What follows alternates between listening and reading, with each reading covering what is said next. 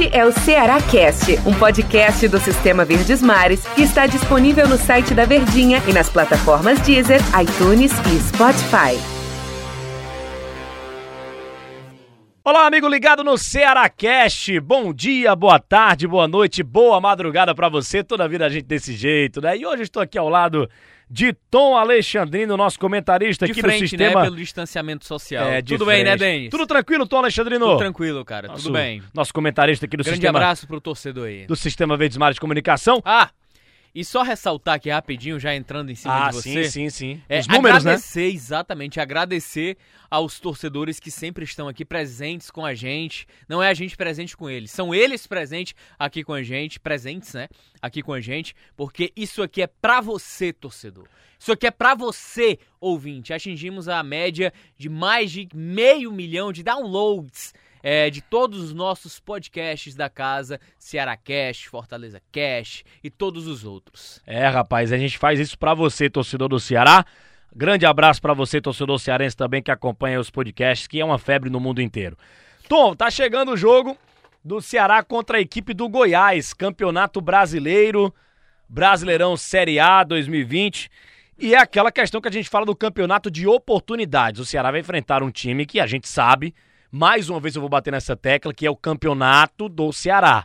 O Ceará joga para conquistar o mais rápido possível a pontuação necessária e suficiente para não ser rebaixado para a Série B, para depois é, almejar coisas maiores na competição, como uma Sul-Americana e quem sabe aí no, o- o- a cereja do bolo, né? Que seria uma Taça Libertadores da América ou uma pré-Libertadores.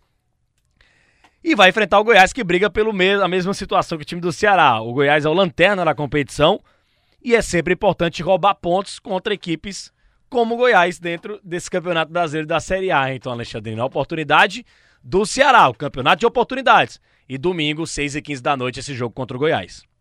A gente sempre fala sobre é, o equilíbrio, eita, é, o equilíbrio que existe no Campeonato Brasileiro, né?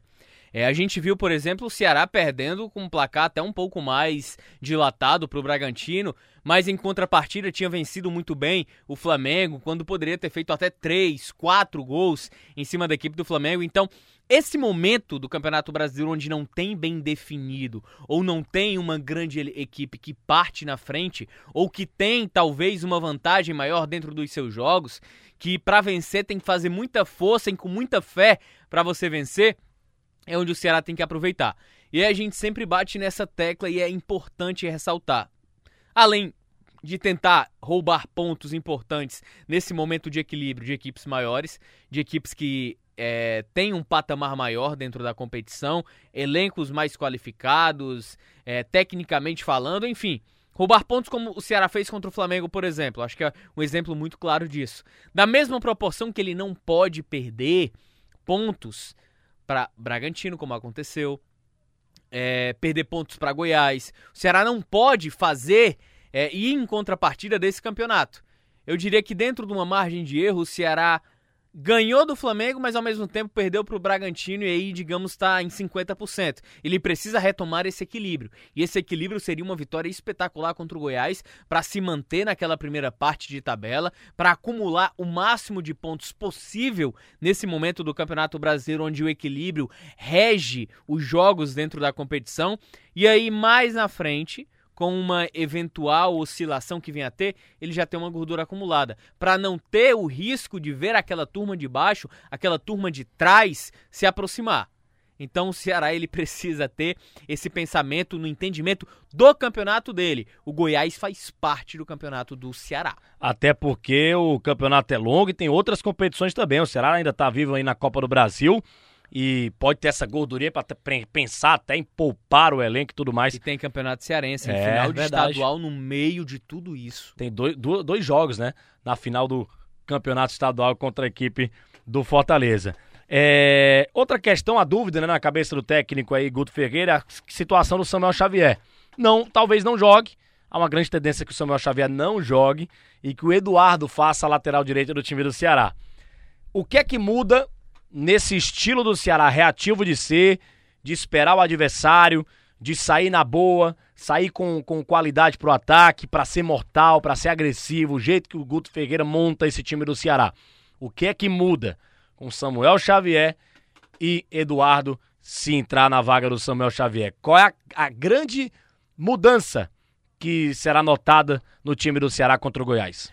Samuel Xavier ele é titular do Ceará, eu acho que por mérito, por qualidade, por identificação, eu acho que tudo entra é, nesse conceito. Ano passado, o Samuel Xavier ele foi muito solo naquela posição de titularidade. Quando não tinha ele, a opção era o Cristóvão, que, venhamos e convenhamos, não era um jogador que você olhasse para o banco, peraí, Samuel Xavier não joga? Ah, tem um Cristóvão, tá tranquilo. Não na, tinha na, na, essa gíria, margem de segurança. Na gira não calça nem a chuteira do Samuel Xavier, né?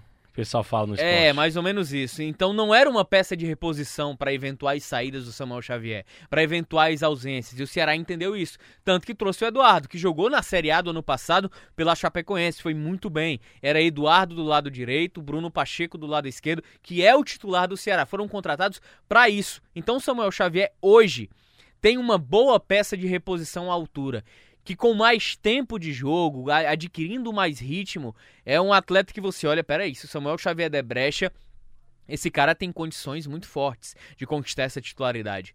Marca bem, tem um bom vigor físico, tem muita velocidade. Acho que o Eduardo, ele tem no quesito velocidade até mais do que o próprio Samuel Xavier, além da boa margem de cruzamento. E a gente viu contra o Brusque que o cruzamento do Eduardo, ele tem uma boa margem de acerto. E aí para o Ceará, Clebão volta, provavelmente retorna. Lançar essas bolas para buscar o Clebão pelo, pelo grau de qualidade que o Eduardo mostrou em alguns jogos pelo próprio Ceará, pode ser um bom trunfo. E o Clebão tá precisando voltar a marcar, né? Com a camisa do time do Ceará. É porque o jogo precisa favorecer a ele. Sim. O jogo do Ceará não favorece exatamente o centroavante. E ele se desgasta muito marcando também, né? Exatamente. Só favorece eventualmente se surgir uma oportunidade dentro do jogo. Ele é um atleta que é, o Ceará, na verdade, ele tem um sistema de jogo que não prioriza a construção ofensiva para o centroavante. É um modelo de jogo que prioriza, o, que, é, que prioriza a defesa, que prioriza a marcação, que prioriza uma transição rápida, mas que não é aquele time que vai entrar dentro de campo, vai protagonizar, vai ser o dono das ações ofensivas, não. O modelo de jogo hoje do Ceará é para se defender e aí depois pensar em atacar. E a gente fala tanto do, do Ceará se defende para depois pensar no ataque. A gente fala muito isso, já foi tema demais dos nossos podcasts aqui do Ceará Cash. Mas eu estava buscando números aqui do time do Ceará na temporada e percebi um, algo que me chamou muito a atenção, Tom Alexandrino. Presta atenção nesses, nesses números aí também, torcedor alvinegro. O Ceará chegou à marca de 59 gols na temporada depois dos 5 gols marcados contra o Brusque na Copa do Brasil. E aí eu falo de Campeonato Cearense, de Copa do Nordeste, Campeonato Brasileiro e Copa do Brasil, que são as competições que o Ceará está disputando na temporada 2020. 59 gols em 37 hum.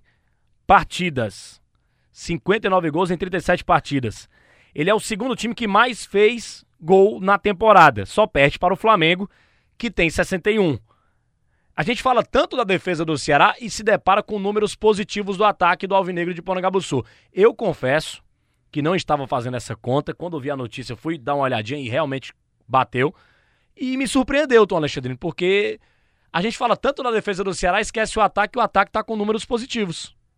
Eficiência, né? Mas a gente precisa entender também é, que o Ceará ele, ele passou por três maneiras, por três formas diferentes de comando.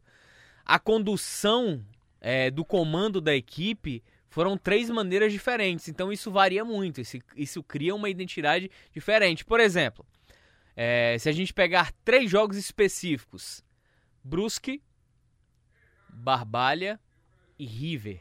Já são 14 gols. Então, o nível dos adversários em que o Ceará teve esse alcance maior acaba sendo uma rotatividade até um pouco mais baixa. Mas claro que isso é importante, são números importantes.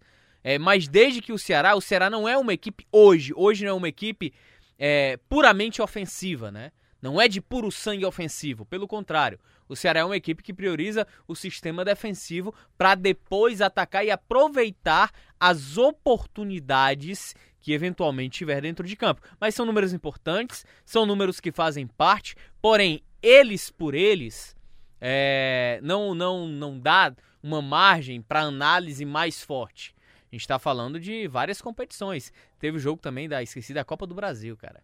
É, contra o Vitória. Vitória, isso. Só aí são 18 gols, entendeu? Nesses quatro jogos. Então há uma diferença. É importante? É, mas a gente precisa entender as circunstâncias com que esses números nos são apresentados. E destaque também é, desse sistema de ataque do time do Ceará, a gente chama a atenção exatamente pro Vina, né? O Vinícius, que o Vina participou desses 59 gols diretamente de 23. Ó, oh, e, e, e, e, e 11 que... gols e 12 assistências. E o que, o que aumenta ainda mais esse número, né? Desses 59 gols, o Vina esteve presente em campo em 53 que o Ceará marcou na temporada. Então essa porcentagem aumenta ainda mais. Então, olha só como tem circunstâncias de você ler o número. A gente está lendo o, o Vina do ponto de vista das 23 participações de 59 gols. Mas a gente aumenta ainda mais esse percentual dele se a gente pegar apenas os jogos em que ele esteve em campo pelo Ceará, seja começando como titular ou saindo do banco de reservas. São 53 gols no Ceará com o Vina em campo e 23 participações dele. Olha como o Vina é o cara mais importante desse ataque do Ceará na temporada 2020. Tom, falamos demais aqui, boa sorte pro Vozão contra o Goiás. É bom demais, é sempre muito bom, Denis. Sempre bom estar Foi ao seu lado aqui garotinho. nesse podcast no, do Ceará Cast. Boa sorte ao Vozão, boa sorte à Nação Alvinegra e que venha três pontos aí contra o time do Goiás. Acompanha tudo na Verdinha, hein? Estaremos juntos, Nação Alvinegra, lá no domingão, às 6h15 da noite. Valeu, grande abraço, Verdinha. Aí eu falar que nem fala lá, né? Até é, a ré, rapaz, é o costume, é o costume, a Verdinha, a rádio do meu coração. Mas até amanhã, até depois, né? Depois do jogo contra o time do Goiás, a gente conversa, bate um papo aqui no Ceará Cast. Grande abraço. Este é o Ceará Cast, um podcast do Sistema Verdes Mares que está disponível no site da Verdinha e nas plataformas Deezer, iTunes e Spotify.